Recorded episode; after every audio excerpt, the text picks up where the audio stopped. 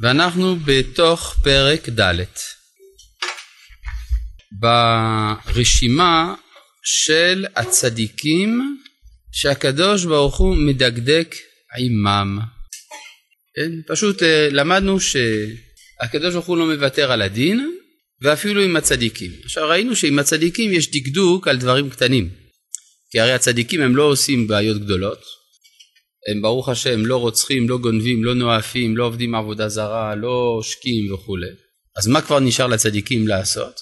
דברים דקים. והקדוש ברוך הוא מדקדק עם הצדיקים על דברים דקים. וסביביו נסערה מאוד.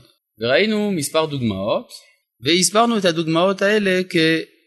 הייתי אומר, זה לא ממש חטאים של הצדיקים, שהרי אם זה ממש חטאים אז הם לא היו צדיקים, אלא הכוונה איזושהי נטייה דקה בנפש, שכאשר היא נמשכת בעולם המעשה, היא מקבלת צורה רעה. למשל, אברהם אבינו אמר במה ידע כי ירשנה. אז אפשר לפרש את דברי אברהם אבינו בתור ספק באמונה. אבל זה לא ממש מתאים לומר על אברהם אבינו שיש לו ספק באמונה, הרי הוא זה שלימד אמונה את כל העולם כולו, אבל במיוחד עוד יותר קשה משום שהביטוי של אברהם במה ידע כי ירשנה נאמר בזמן שהוא מדבר עם הקדוש ברוך הוא. ברור שמי שיש לו גילוי של נבואה, הנבואה היא נושאת בקרבה את הוודאות שלה, ולכן לא ייתכן לומר שבתוך הנבואה עצמה יש לו ספק, אלא הביטוי במה ידע כי ירשנה זה בקשת אות שבא מתוך רצון לדעת בזכות מה אה, אני יירש את ארץ ישראל, או זה ביטוי של ענווה, במה אני ראוי, וכי אני ראוי לירש את ארץ ישראל? וכדומה. אלא שהנטייה הזאת כשהיא יוצאת אל הפועל דרך זרעו, אצל זרעו זה הופך להיות ספק באמונה וחטא המרגלים וכל מה שאתם רוצים. יוצא לפי זה שגם מובן מדוע העונש של אברהם, כביכול עונש במרכאות, על זה שהוא אמר במה ידע כי ירשנה, העונש הזה לא בא לידי ביטוי אצלו אלא בזרעו. לכאורה אם הוא החוטא אז שהוא יחטוף, למה שזרעו יחטוף? אלא הכוונה שאצלו זה עדיין לא חטא. אצל זרעו זה יהפוך לחטא, כן? ועל זה הדרך כל הדקדוקים שמצאנו על הצדיקים שבאו בטענות על חסרונות שלהם. אז כמו כן גם ראינו לגבי יעקב שחרה אפו ברחל, שלכאורה חרון אפו היה מוצדק, אלא היה משהו שלא התחשב ברגישות המיוחדת של רחל. אבל מצד עצם חרון האף, חרון האף היה מוצדק, כי הרי דברי רחל הם לכאורה יכולים לטעות לעבודה זרה, שהרי אומרת לו הבה לי בנים ואם אין מתה אנוכי כאילו שהוא אלוה ולכן באמת התגובה שלו היא תגובה נכונה אתה חת אלוהים אנוכי אני אשר מנע ממך פרי באתן כלומר ולכן כתוב שם וייחר אף יעקב ברחל מה זה וייחר אף? ראינו שחרון אף נאמר דווקא כלפי מתי מצאנו חרון אף זה הקדוש ברוך הוא? כלפי עבודה זרה נכון? כל מקום שכתוב שחרה אפו של הקדוש ברוך הוא זה לעבודה זרה דווקא ולכן אם חרה אפו של יעקב, כנראה זה גם כן על עבודה זרה, כמו שאנחנו רואים. לכן אפשר לומר תגובתו באופן עקרוני של יעקב, של חרון אף אפילו, היא תגובה מוצדקת. אבל היה חסר שם רגישות.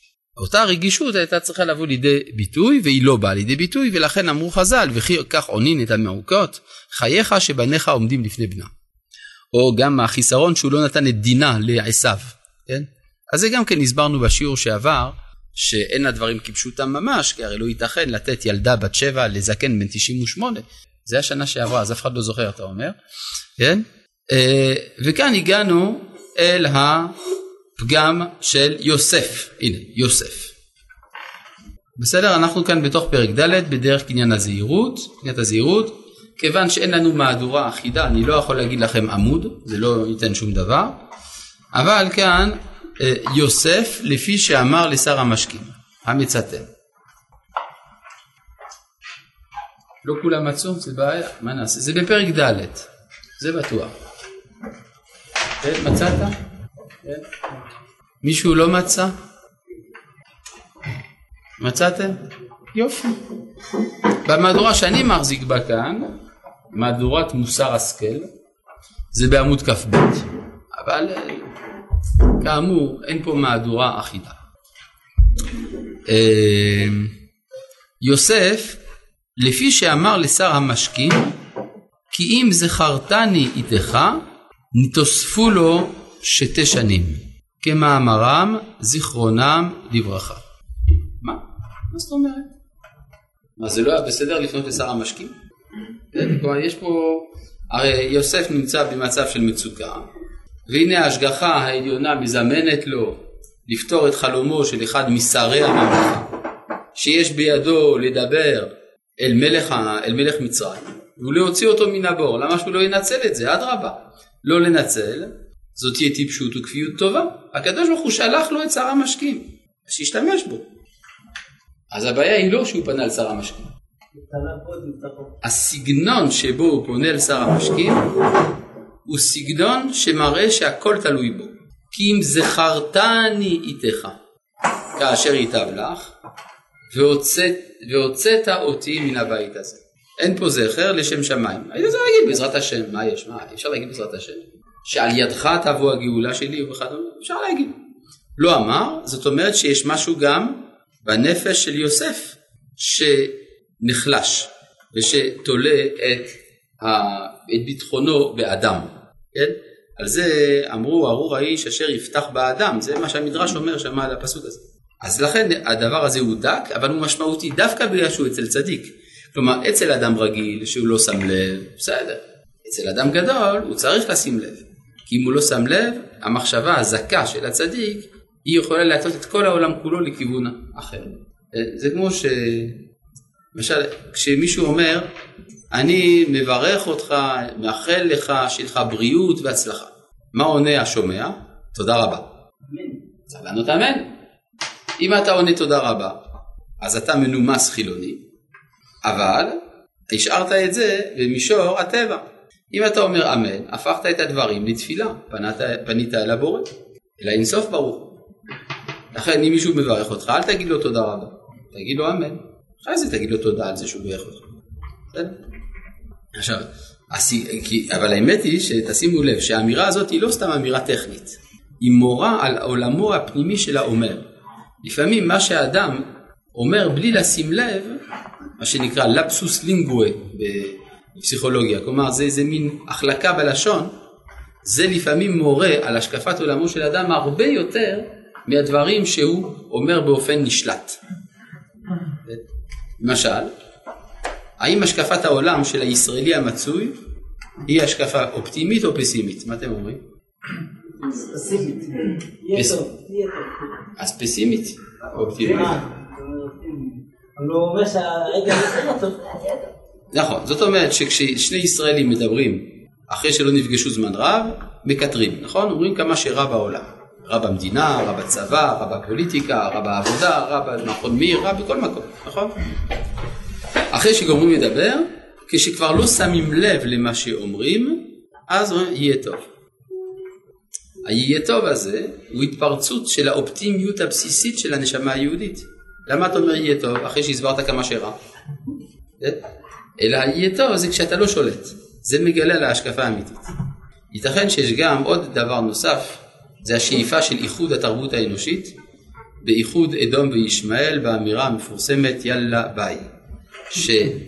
שהביטוי האחד לקוח מעולמו של ישמעאל והשני מאדום, ואז זה מראה גם כן על איזושהי שאיפה אולי לחבר, לחבר, כן, יהיה טוב, יאללה ביי, כן, אז זה המחשבה האחדותית הזאת, כן, אל תחשבו שזה רק בדיחה, כן, בבקשה. מה, למה פה לא מוזכר התוצאה לדורות של הפספוס של יוסף? מדוע לא מוזכר כאן התוצאה לדורות של הפספוס של יוסף? ודאי שזה מוזכר. נתוספו לו שנתיים, אז לכן גלות אה, מצרים ארכה עוד שנתיים. נכון? אה, זאת אומרת שהיא נדחתה בשנתיים, ואז כל התיקון של העולם נדחה בשנתיים. אבל המידה הזאת היא בתור חטא של עם ישראל. אני לא יודע, לא כל דבר אני יודע, אני יודע רק מה שכתוב. מה כתוב אני לדעת. בבקשה. לפי כאילו, אז המידותיו של הקדוש, 13 מידות של הקדוש ברוך הוא, הן נכונות רק למידת הרשעים והבינוניים, מידת הצדיקים זה לא תופס, אין כפיים, אין חסד.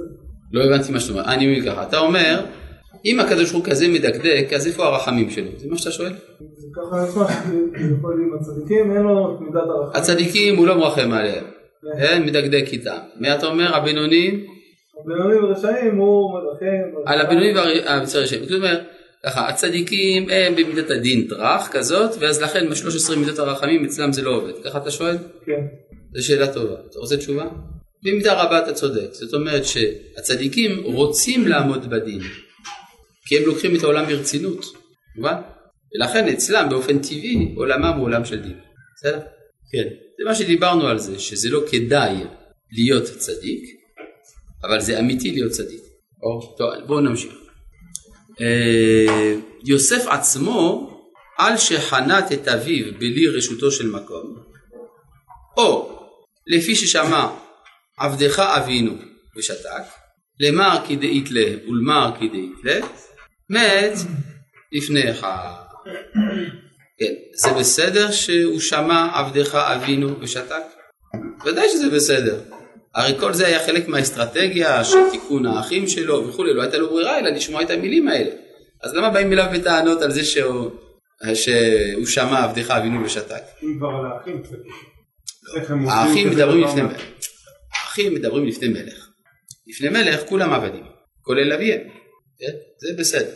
אבל זה שהוא שותק, לכאורה זה אבא שלו, אז אם זה אבא שלו, לא צריך לשמוע עבדך.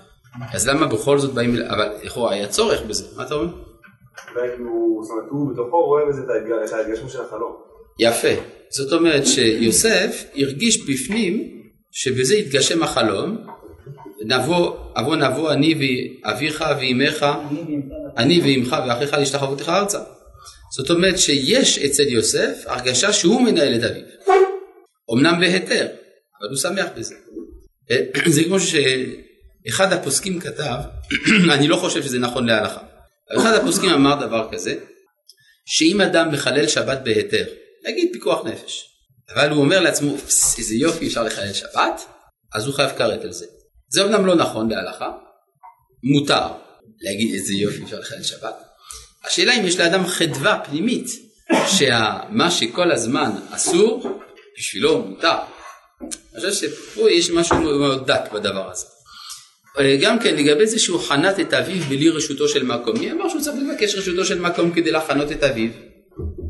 איפה כתוב שצריך רשותו של מקום?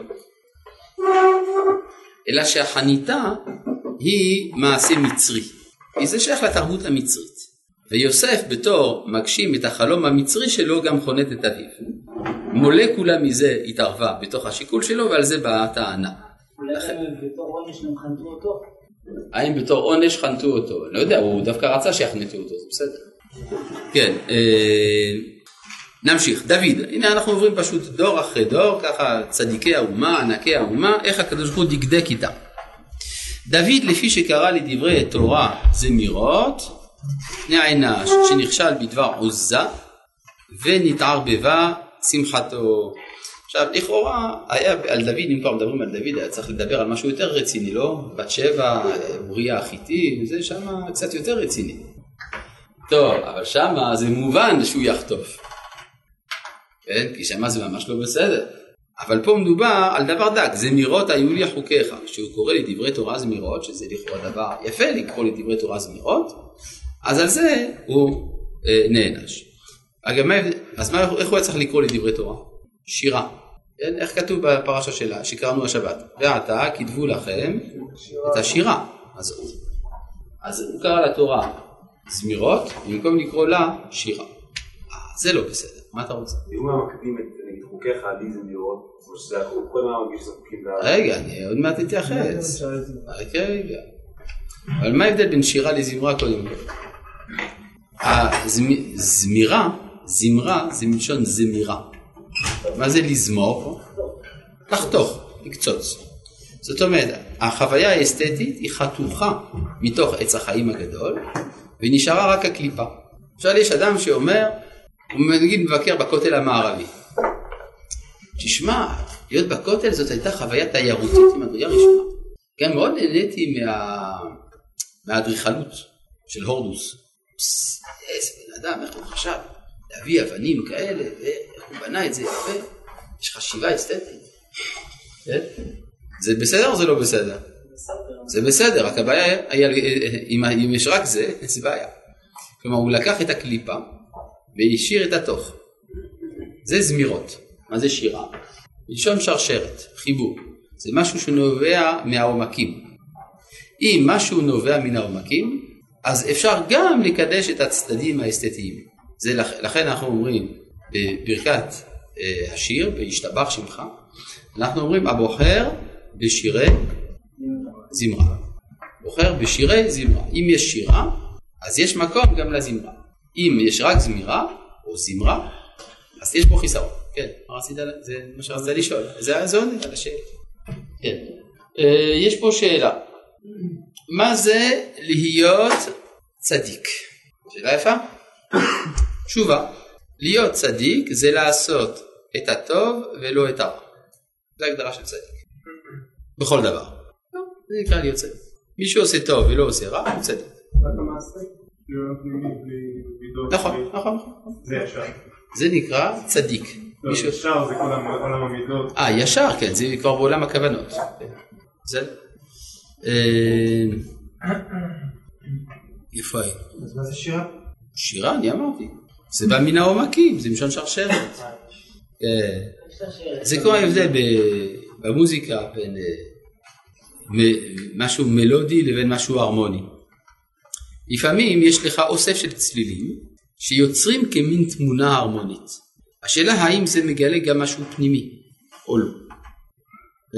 למשל היה גוי אחד בשם אריסטו נדמה לי, כתב לגבי כלי המוזיקה שצריך לתת, לנגן בכלי נשיפה לעבדים ולברברים. למה?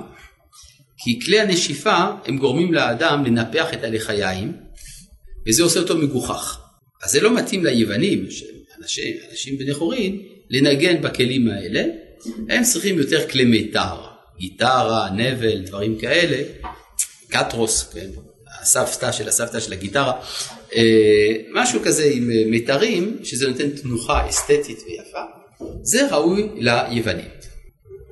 איך קוראים לסגנון כזה של דיבור? שטחיות. כן? מלבד היסוד הגזעני שיש בזה, אבל יש פה גם שטחיות, שהוא חושב שאיך שזה נראה מבחוץ, זה מה שקובע אם זה גדול או לא. כן? זה, אל תחשבו שזה סתם, יש לזה השלכות לגבי הפיזיקה שלו.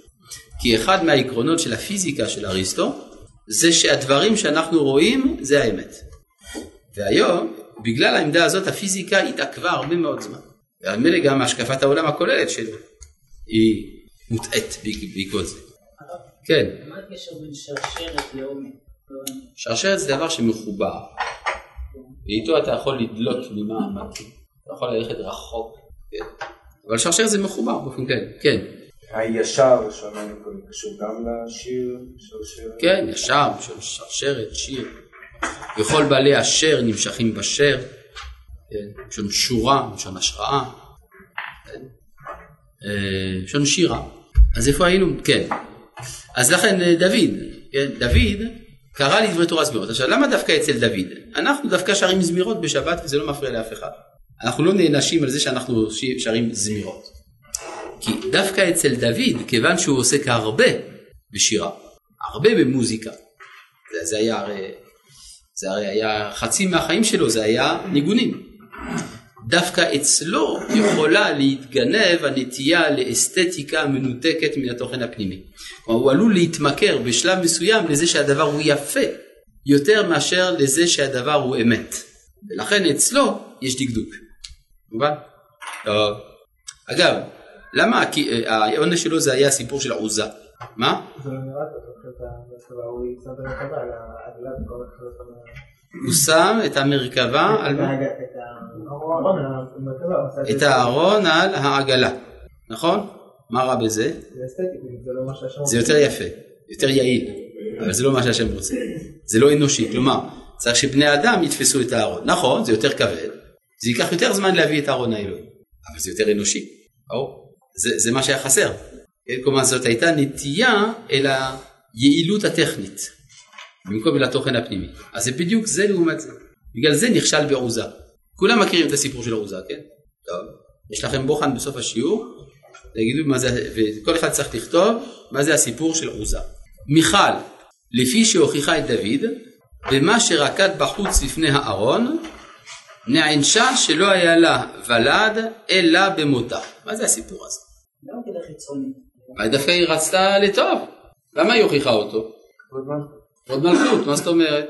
זה לא מכובד למלכות. מה שמכובד בעיניה, אבל כלפי מקום. זאת אומרת, ש... נכון זה לא היה מכובד למלכות, אבל זה כבודה של המלכות שהיא מתבזה לפני השם. בסדר? הרי זה מה שהוא אומר שם, ונקילות היא עוד מזאת. עכשיו, כתוב שם, ולמיכל בת שאול לא היה לה ולד עד יום מותה, ומכאן למדו שביום מותה כן היה לה. מה זה הסיפור הזה? מה, מה הקשר? הרי כתוב שם דוד אומר לה, חי השם אשר בחר בי מבית אביך. מה, מה, מה הוא צריך דווקא להזכיר את זה שהוא נבחר לעומת בית שאול? כי בית שאול הם היו אצולים, אה, אצולה. האצולה של בית שאול גרמה שלרקוד בין האמהות או לפני האמהות זה לא, לא מתאים לכבוד של המלכות. זאת אומרת היא באה מבית היי סוסייטי ודוד בא מהסניף. כן? וזה לא נראה לה שמהסניף אפשר להגיע למלכות. זה בעצם מה שמסתתר מאחורי זה. ואפשר לומר, זה בדיוק מה שקורה לאריסטוקרטיה, כשהיא עקרה. יש עקרות אריסטוקרטית. ולכן לא היה לה ולד. עד יום מותה. זה אותו עניין. כי היא לא מכירה בערך של מה שחי. וכשיש משהו חי, זה ממית אותה. הרי כשנולד לה הבן, היא מתה מזה. מרוב עדינות ואצילות. אם צדיק זה להיות טוב ולא רע, אז יכול להיות מעשה שיעשה על ידי שני אנשים, ואחד זה טוב ואחד זה רע, תלוי בזמן, במקום וכו'. אם כן, זה לא מוגדר. הבנתם את השאלה? יש שאלה, השאלה לכאורה, או שסותרת את עצמה, או שנושאת בקרבה את תשובת עצמה. כי הרי אותו מעשה, על ידי אדם פלוני הוא טוב, על ידי אדם אלמוני הוא רע, וזה לא מוגדר. אם כך הייתה השאלה, אז הייתי באמת מסכים. אבל השואל הוסיף, זה תלוי במעשה, זה תלוי במקום, בזמן וכו'. זאת אומרת, כל דבר, כדי להגדיר אותו כטוב או רע, יש לנו כמה פרמטרים, אבל אם שמים את כל הפרמטרים, אפשר להגיע למסקנה אם זה טוב או רע.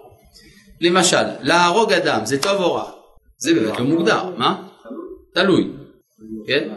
אז אם למשל זה במלחמה או בבית דין, זה טוב. אם זה כדי לשדוד אותו ברחוב, זה רע. זאת אומרת, זה לא אומר שבגלל זה אין הגדרה לטוב ורע. יש הגדרה לטוב ורע, צריך ללמוד. הוא עוזה, זה לא ששמט הבקרת הארון והוא נגע בארון? הבקר עט. הבקר עט. אתה אומר שצריך לשים רווח בין הבקר לבין עט, בסדר? אז נגיד, עוזה זה לא ששמט הבקר את הארון והוא נגע בארון? התשובה היא כן. אני יודע שאתה יודע, רק סיגל להיות בטוח שכולם יודעים. כי ליבי אומר לי, אולי אני סתם חושד בקשרים, שיש לפחות אחד או שניים בכיתה שלא יודעים את הסיפור של עוזה, והם חושבים שלמרות שהם לא יודעים הם פטורים מלהגיד מה זה. ובזה עוברים על דברי תורה, על ההלכה המפורשת, שאם אדם שומע שיעור ולא מבין מה שנאמר, הוא חייב לשאול. אבל-. מה? הוא הרס את הבוחן פתע. כן, נכון, אבל הוא הרס את הבוחן פתע, מצוין. כן, אפשר אולי הרב לנצל את ההזדמנות הזאת ולשאול מה זה בדיוק. מה זה הסיפור של עוזה? אתה מן הסתם יודע, עובדה שלא שאלת מקודם. לא, כי אני יודע כמו ש... ככה באופן ממש שטחי, אבל אולי אולי תוכל בכמה מילים. באופן ש... לא, זה- מספיק הידיעה השטחית. זה, יש הפטרה על זה, כן? בפרשת הפטרת שמיני, שכאשר, סליחה, חזר אהרון האלוהים משדה פלישתים, אז uh, בהתחלה שמו אותו בבית אבינדב, כן? ו... סליחה, דוד רצה להעלות אותו מקריית יערים, והוא לקח שתי עגלות, ושם את ארון הברית על גבי העגלה, והבקר התחילו לנסוע, ושמטו הבקר, ואז היה עוזה ואחיו, שהיו שם לפני, היו מנגנים שם מול, ליד העגלה, אז עוזה, שראה שארון הברית עומד ליפול, אז הוא החזיק את ארון הברית ומת. כן, היה פרץ ועוזה. אז אה, דוד אה, חרה לו אפו מאוד מזה, הוא אמר משהו לא בסדר, אז בסוף הוא הניח את, אה, את אה, ארון הברית במשך כמה זמן אצל עובד אדום הגיתי, כדי לבדוק שזה הכל בסדר, כשראה שביתו של עובד אדום התברך, אז אה, בסוף הוא החליט להעלות אותו לעיר דוד. ואז דווקא עם כהנים ביד, כי החטא של דוד היה שהוא העלה את הארון על עגלה ולא העלה אותו בידיים של כהנים. זה הסיפור. אז העונש של החטא הזה זה היה שהוא זמת כתוצאה מהמעשה שלו? כן, כלומר שהתערבבה שמחתו של. עכשיו, לעוזה יש מן הסתם החטא שלו. כן, כלומר אנחנו לא דנים על כל החטאים, יש מן הסתם גם לעוזה איזשהו חשבון. אה, חזקיהו, לפי שהראה אל שרי מלך בבל את בית נכותו, נגזר, עלה, נגזר על בניו להיות סריסים בהיכל מלך בבל, ורבים כאלה מאוד. מה זה הסיפור הזה? זה שאחרי הניצחון הגדול על סנחריב מלך אשור, בימי חזקיהו מלך יהודה, אה, התחילו להתקשר קשרים בין בבל לבין ארץ, לממלכת יהודה. צריך לזכור שגם בבל וגם יהודה היו נתונות לשלטונו של אשור. וכאשר בעצם חזקיהו השתחרר, אז גם הבבליים התחילו לחשוב על שחרור, ובאמת הם המליכו את מרודח בלדן בן בלדן למלך עליהם, ואז מסיבות דיפלומטיות נקשרו קשרים בין בבל לבין יהודה. ומסופר שם, בספר מלכים, שחזקיהו הראה להם את כל בית נכותו. התחיל להראות להם את כל הדברים הנסתרים שיש בארמנות מלך יהודה. וכאן הייתה לו גאווה. גאווה על כל מיני שטויות שיש לו בתוך uh, הבית. ועל זה אומר לו הנביא, ישעיהו, כיוון שעשית את זה, אז אתה, כלומר אתה הראת את השעבוד המנטלי שלך לאיזה ממלכה רחוקה, אז אתה תשתעבד, כלומר לא אתה, אלא ילדיך ישתעבדו למלך הזה, למלכות הזאת. טוב, כן. רק שאלה קטנה, אם זה כמו אברהם, זאת אומרת שכאילו בגלל שהוא היה ככה, אין סיבה שהילדים שלו יחטפו על זה, זאת אומרת שגם הילדים של אותה נטייה אז הם ישתעבדו? נכון, הלאה. בית נכותו זה הדברים היקרים שהוא מאחסן בבית. אבל זה, מה הבעיה בזה דברים שלו? לא, זה של הממלכה. לא, אני חושב שזה של בית השם. אה, יותר מזה, הוא רוצה, לה... לא, הוא רוצה להראות, הוא רוצה לעשות עליהם רושם. לא. לא, הוא עושה להם רושם בדברים. שעושים עליהם רושם. אם הוא היה מראה להם את בית המקדש, זה משהו אחר. אז הם היו רואים משהו שהם לא רגילים לראות בבית. מה שהוא רוצה להראות להם בבית נכותו, מה שיש לכם יש גם אצלי. זה לא- לא כבוד מלכות. לא, זה לא כבוד מלכות, זה כבוד מלכות בבל. כי זה בא להראות, זה כמו תאר לעצמך שיבוא לכאן אה, נשיא ארצות הברית למשל. ואנחנו נראה לו שאנחנו יודעים אנגלית, ושגם אנחנו מייצרים מסטיקים, ושיש לנו משהו שדומה לקוקה קולה, וכדומה. ויש לנו הצ'יזבורגר הכי טוב בכל המזרח התיכון. כלומר, כל הערכים שאתה תראה לו הם ערכים אמריקאים. זה סימן שאתה לא חושב שיש לך מה להראות, משלך. כן. יש הבדל בין האלה שחטפו והם חטפו לבין האלה ש... אגב, אין לי שום מושג לגבי הצ'יזבורגר הישראלי, אם הוא יותר טוב או פחות טוב, זה סתם, אני זרק, כן? מה אתה אומר?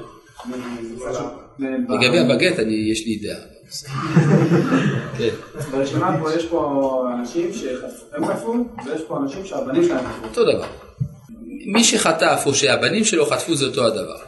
בגלל שאצל אנשים צדיקים, הם ובניהם זה אותו הדבר. איזה הבדל בכל זאת עקרוני? יש הבדל קצת, אבל לא עקרוני.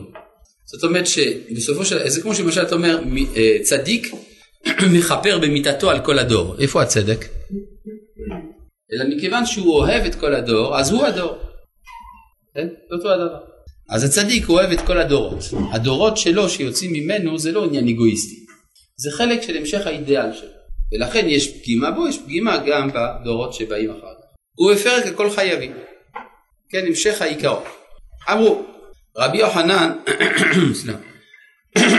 סליחה, רבי יוחנן כדבה מטה להיקרא, הווה בכי, וקרבתי עליכם למשפט, והייתי עד ממהר, עכשיו מה, מה הפסוק אומר? עד ממהר במנאפים ובמחשבים ובעושקי של שכר שכיר ובנשבעים לשקר, אולי נראה את הפסוק בדיוקו,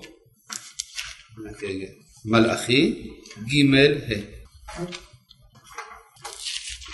כתוב כאן, וקרבתי עליכם למשפט, והייתי עד ממהר במחשבים ובמנאפים ובנשבעים לשקר, שזה עבירות חמורות, נכון? ובעושקי שכר שכיר, אלמנה ויתום, ומטה גר ולא יראוני, אמר השם צבאות. שזה עבירות יותר קלות. אז רבי יוחנן, כדאבה מטה להי קרא, הווה בכי. קרבתי עליכם למשפט והייתי על ממהר וכולי. העבד ששוקלים מעליו קלות, חמורות, תקנה יש לו. כלומר, מה אמר הנביא? על הכל אני אשפוט אתכם.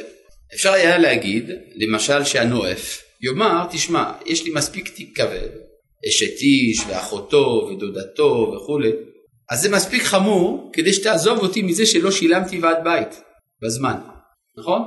אומר הקדוש ברוך הוא לא לא, אני עושה בית איתך בחשבון על הכל, על הקלות והחמורות גם כן. כן? ובוודאי שאין כוונת המאמר שיהיה העונש על שתיהם אחד. כי הקדוש ברוך הוא אינו משלם אלא מידה כנגד מידה. זה לא שהוא משלם על העבירות הקלות באותו עונש שהוא, שהוא משלם על העבירות החמורות. אלא הכוונה שכשם שהוא לא, שכ, שהוא לא שכח לשקול את החמורות, כך הוא לא שכח גם לשקול את הקלות. אמנם העניין הוא שלעניין משקל המעשים כך עולות בכף הקלות כמו החמורות. כי לא ישכיחו החמורות את הקלות ולא יעלים הדיין אינו מהם כלל כאשר לא יעלים מהחמורות. אלא על כולם ישכיח ויפקח בהשוואה אחד לדון כל אחד מהם ולהעניש אחר כך על כל אחד כפי מה שהוא. והוא מה ששלמה המלך עליו השלום אומר כי את כל מעשה האלוהים יביא במשפט. על כל נעלם, אם טוב ואם רע. כי כאשר אין הקדוש ברוך הוא מניח מלזכור כל מעשה טוב קטן כמות שהוא, כן, כתוב, כתוב כאן לזכור, איך כתוב אצלכם בביצים? אצלי כתוב מלזכור, זה טעות נכון? איך כתוב אצלך? איך, איך אתה מאיית? מלשכור אולי. אה, מלזכור, לתת שכר הכוונה. כן, לתת שכר. כאשר אין הקדוש ברוך הוא מניח מלזכור, כלומר לתת שכר טוב. כל מעשה טוב, קטן כמות שהוא. כן, לא יניח מלשפוט ולהוכיח כל מעשה רע, קטן כמות שהוא. ולהוציא מלב הרוצים להתפתות ולחשוב שלא יעלה האדון ברוך הוא בדיניו הדברים הקלים ולא ייקח חשבון עליהם. אלא הכלל ההוא, כל האומר הקדוש ברוך הוא ותרן הוא, יוותרו מעוהי. אגב מעניין, בדיני אדם זה לא כך, יש לנו עיקרון שנקרא קימלה בידי רבא מיניה. למשל אם אדם אה, רוצח את חברו, כן, ירה בו למשל, אז הוא צריך לכאורה לשלם על שני דברים, א' על זה שהוא הרג בן אדם, ב' על החולצה שהלכה לאיבוד, לא? החולצה זה גם עולה כסף, לפחות 20 שקל, נכון? אז האם לפני שאנחנו נוציא אותו להורג, אנחנו נגיד לו, תשמע, אמנם אתה צריך להיהרג, אבל יש לך גם חוב של 20 שקל, תשלם. האם עושים את זה או לא? ההלכה היא שלא. למה? קימלה בדירה במיניה. כלומר, כשיש לאדם באותו מעשה ממש, יש לו שתי עבירות, הוא נידון על החמורה. אם הוא היה קודם כל קורע את החולצה, ואחרי זה הורג את הבן אדם, באמת הוא היה צריך לשלם גם את זה וגם את זה.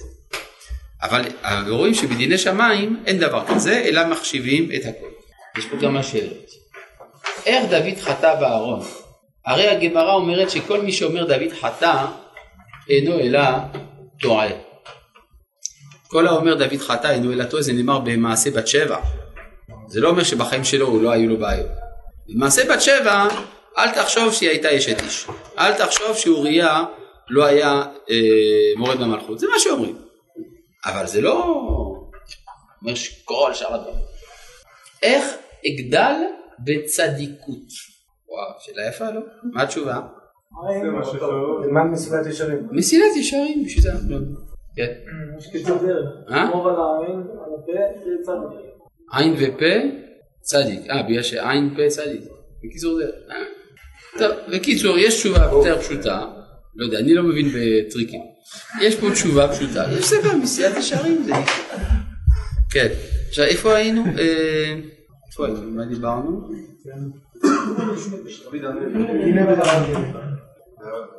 לא, לא, אה, כן, כן, כן, קימלי בידרבא מיני, כן, שבדיני אדם אז אה, יש הבחנות כאלה, אבל בדיני שמיים אין הבחנות כאלה, וכאן הוא מביא מאמר קשה.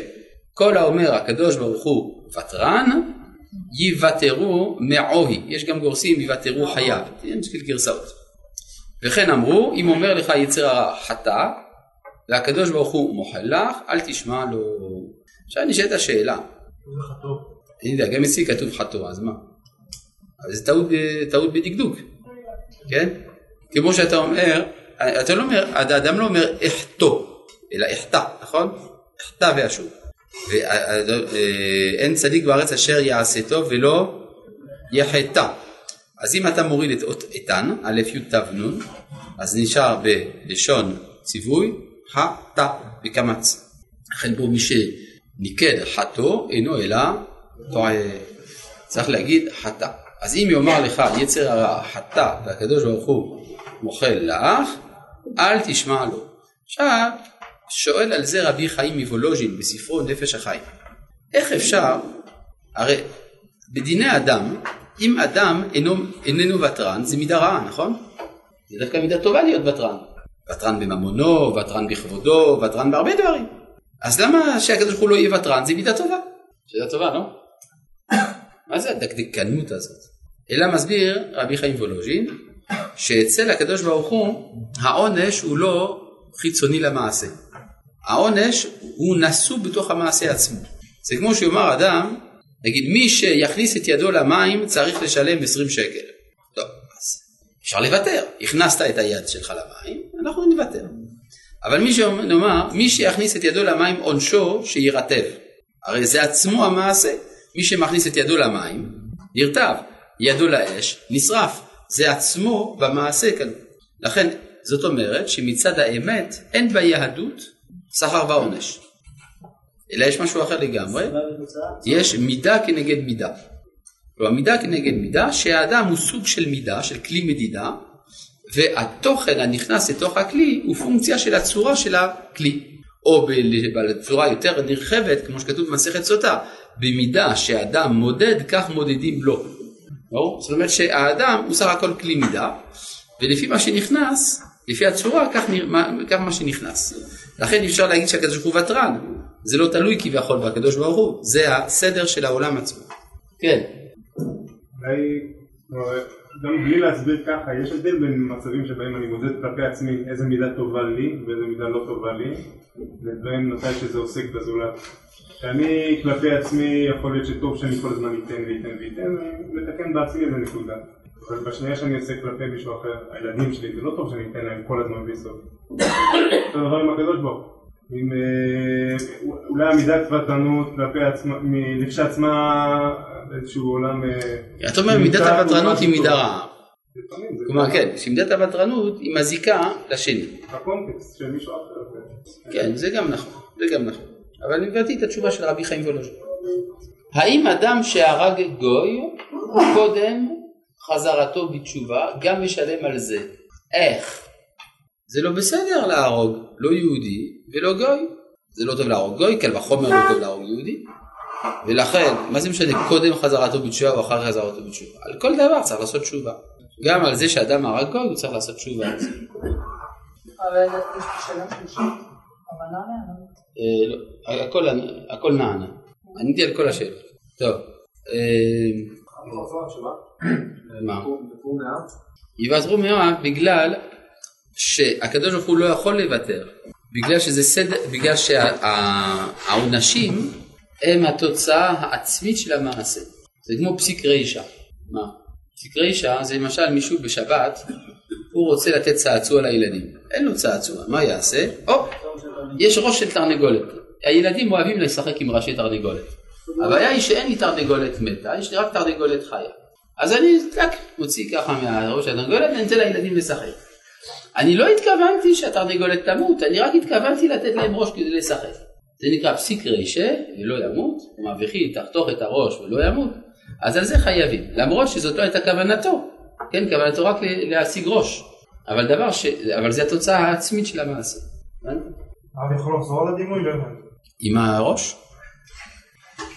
יש... אה, אני מבין מה זה אומר, השאלה שאמרת זה כמו... מה שאני אומר זה שהמעשים הטובים והרעים לא מקבלים עליהם עונש או שכר, אלא הם, הם בתוך, בתוך עצמם נושאים את שכרם או את עונשם. כן, אז רגע, הרב, בנוגע לזה אני רק רוצה לראות אם הבנתי, סתם לדוגמה לפי ההשקפה הזאת, אדם שרוצח לדוגמה, חלק גדול מהעונש כביכול שמצפה לו זה הרושם הנפשי הרע שזה שבו זה שעיוות לו את הצורת ההשקפה על המציאות שזה נכון. זה הרס אותו כבן אדם וכנגד זה נכון, למשל יש לנו כלל על דעתיו תתפוך, כן? שאדם שהרג יהרגו אותו. אז הרמב"ם אומר פשוט, כשאדם מתחיל באלימות, אז הוא משנה את כללי המשחק, אז העולם מגיב באלימות כלפיו. טוב, אה, איפה היינו? פשוט. וזה דבר פשוט ומבורך. כי הנה, אל אמת השם, והוא מה שאמר משה רבנו עליו השלום, עצור תמים פעולו, ככל דרכיו משפט, אל אמונה ואין עוול, צדיק וישר הוא. כן, קראנו את זה נדמה לי השבת, פרשת האזינו, שבת תשובה, שהקדוש ברוך הוא הודיע מראש שכל ההנהגה של המציאות היא במשפט. איך זה יוצא במשפט? זה כבר צריך לברר, אבל הכל במשפט.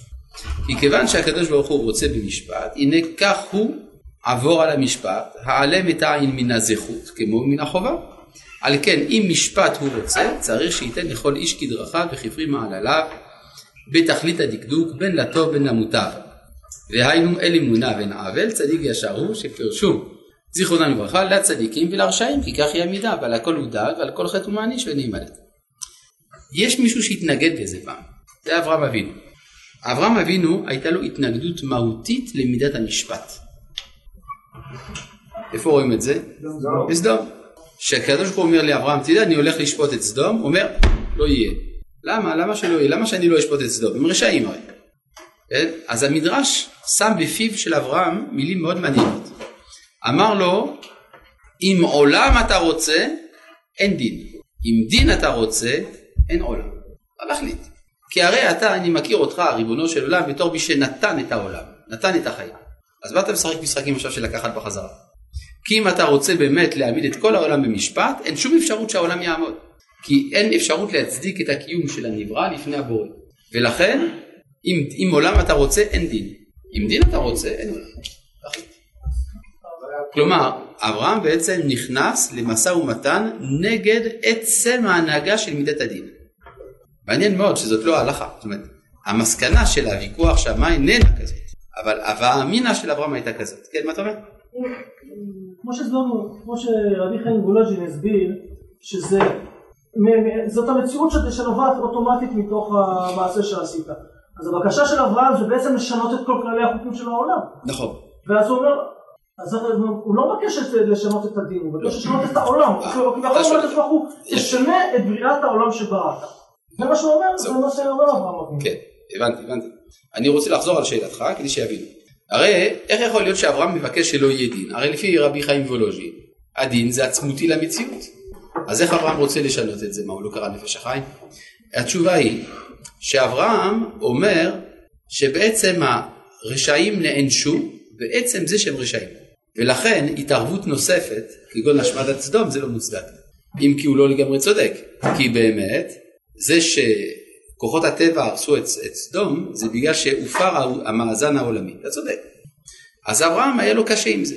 קשה לו עם זה שהבריאה, זה בזה מה שאתה אומר, קשה לו עם זה שהבריאה מענישה את הרשעים. אגב, זאת שאלה שנשאלה במסכת אבות. כן? בעשרה מאמרות נברא העולם, והלא מאמר אחד יכול להיברא, אלא כדי לתת עונש לרשעים, ולתת שכר טוב לצדיקים. שכר טוב לצדיקים שמקיימים את העולם שנברא בעשרה מאמרות, עונש לרשעים שמחריבים את העולם שנברא בעשרה מאמרות. לכאורה מה, מה זה בא לענות? זה בא לענות על שאלה הקדמונית, שכבר שאל אה, סוקרטס. סוקרטס אמר, ש... ואצלו זו הייתה מסקנה גם, שלא צריך להעניש את הרשעים. מדוע? כי אין לך עונש יותר גדול לאדם מאשר זה שהוא רשע. אם אתה מעניש אותו אתה מקטין את זה. אתה עושה את זה רק uh, במידה של מה שאתה מעניש אותו. ולכן הוא גם אמר שלא צריך לתת שכר לצדיקים, כי אין לך שכר יותר גדול לאדם מאשר עצם העובדה שהוא צדיק. מעין מה שאמרו במשנה, שכר מצווה מצווה, שכר עבירה עבירה. אבל אנחנו רואים שהקדוש ברוך הוא כן מעניש. מעניש לא בצורה חיצונית אלא בצורה פנימית. אז התשובה היא בגלל שהעולם נברא בעשרה מאמרות. זה שהעולם נברא בעשרה מאמרות זה אומר שכל חלקי העולם קשורים זה לזה. ולכן כאשר האדם עושה טוב, הוא עושה טוב לא רק לעצמו אלא הוא מזרים טוב לעולם. ואז ההזרמה הזאת של טוב לעולם חוזרת אליו וזה השכר. כמו כן האדם הרשע פוגע לא רק בעצמו אלא בעולם, ואז הוא מזרים הרס לעולם, וההרס הזה חוזר אליו. בסדר? אז זאת אומרת שהמסגרת של מה שנקרא סיבה ותוצאה, כפי שהשתמשו בו בביטוי הזה, או של עמידה כנגד מידה, זה במובן יותר רחב, מאשר במובן הפרטי. כן, בבקשה. זה כשאדם מבקש התנהגות כלפיו מידת הרחמים, כן. אולי הכוונה היא שהוא משנה את הכלי של- הכלי שלו לקבל שפע אחר. כי אם זה באמת, כמו שהם מבינים באופן פשוט, שינוי ההנהגה מדין לרחמים, הרי יש דבר כזה. לא, אברהם לא רצה רחמים, אברהם רצה חסד. לא, לא, אנשים ביום כיפור מבקשים... אדם מבקש רחמים זה משהו אחר לגמרי. זה בא לענות על השאלה שמיד כותב הרמח"ל פה, ואם תאמר אם כן מידת הרחמים למה היא עומדת. שעל זה יש לו פה שני עמודים של הסבר מה זה מידת הרחמים. בינתיים אנחנו בשלב של מידת הדין. בסדר? לא הבנתי איך בלשון המשנה רואים את זה מה שהרב אמר בעשרה מאמרות, איך רואים את זה? עשרה, עשרה זה המספר עשר, הוא המספר הכי גבוה שיש במספרים, נכון? הרי יותר מאחד, שניים, יותר משניים, שלוש, ארבע, חמש, שש, שבע, שמונה, למעלה משמונה, תשע, למעלה מתשע, עשר, אין יותר מעשר. עשר זה המספר הגבוה ביותר שיש, נכון? אחד עשרה זה אחד עשרה. אחד, עוד עשרה. אז כן, המספר המקסימלי הוא עשר. זה הריבוי. מצד שני, האות שמציינת את הריבוי הזה זה י'. י' זה נקודה.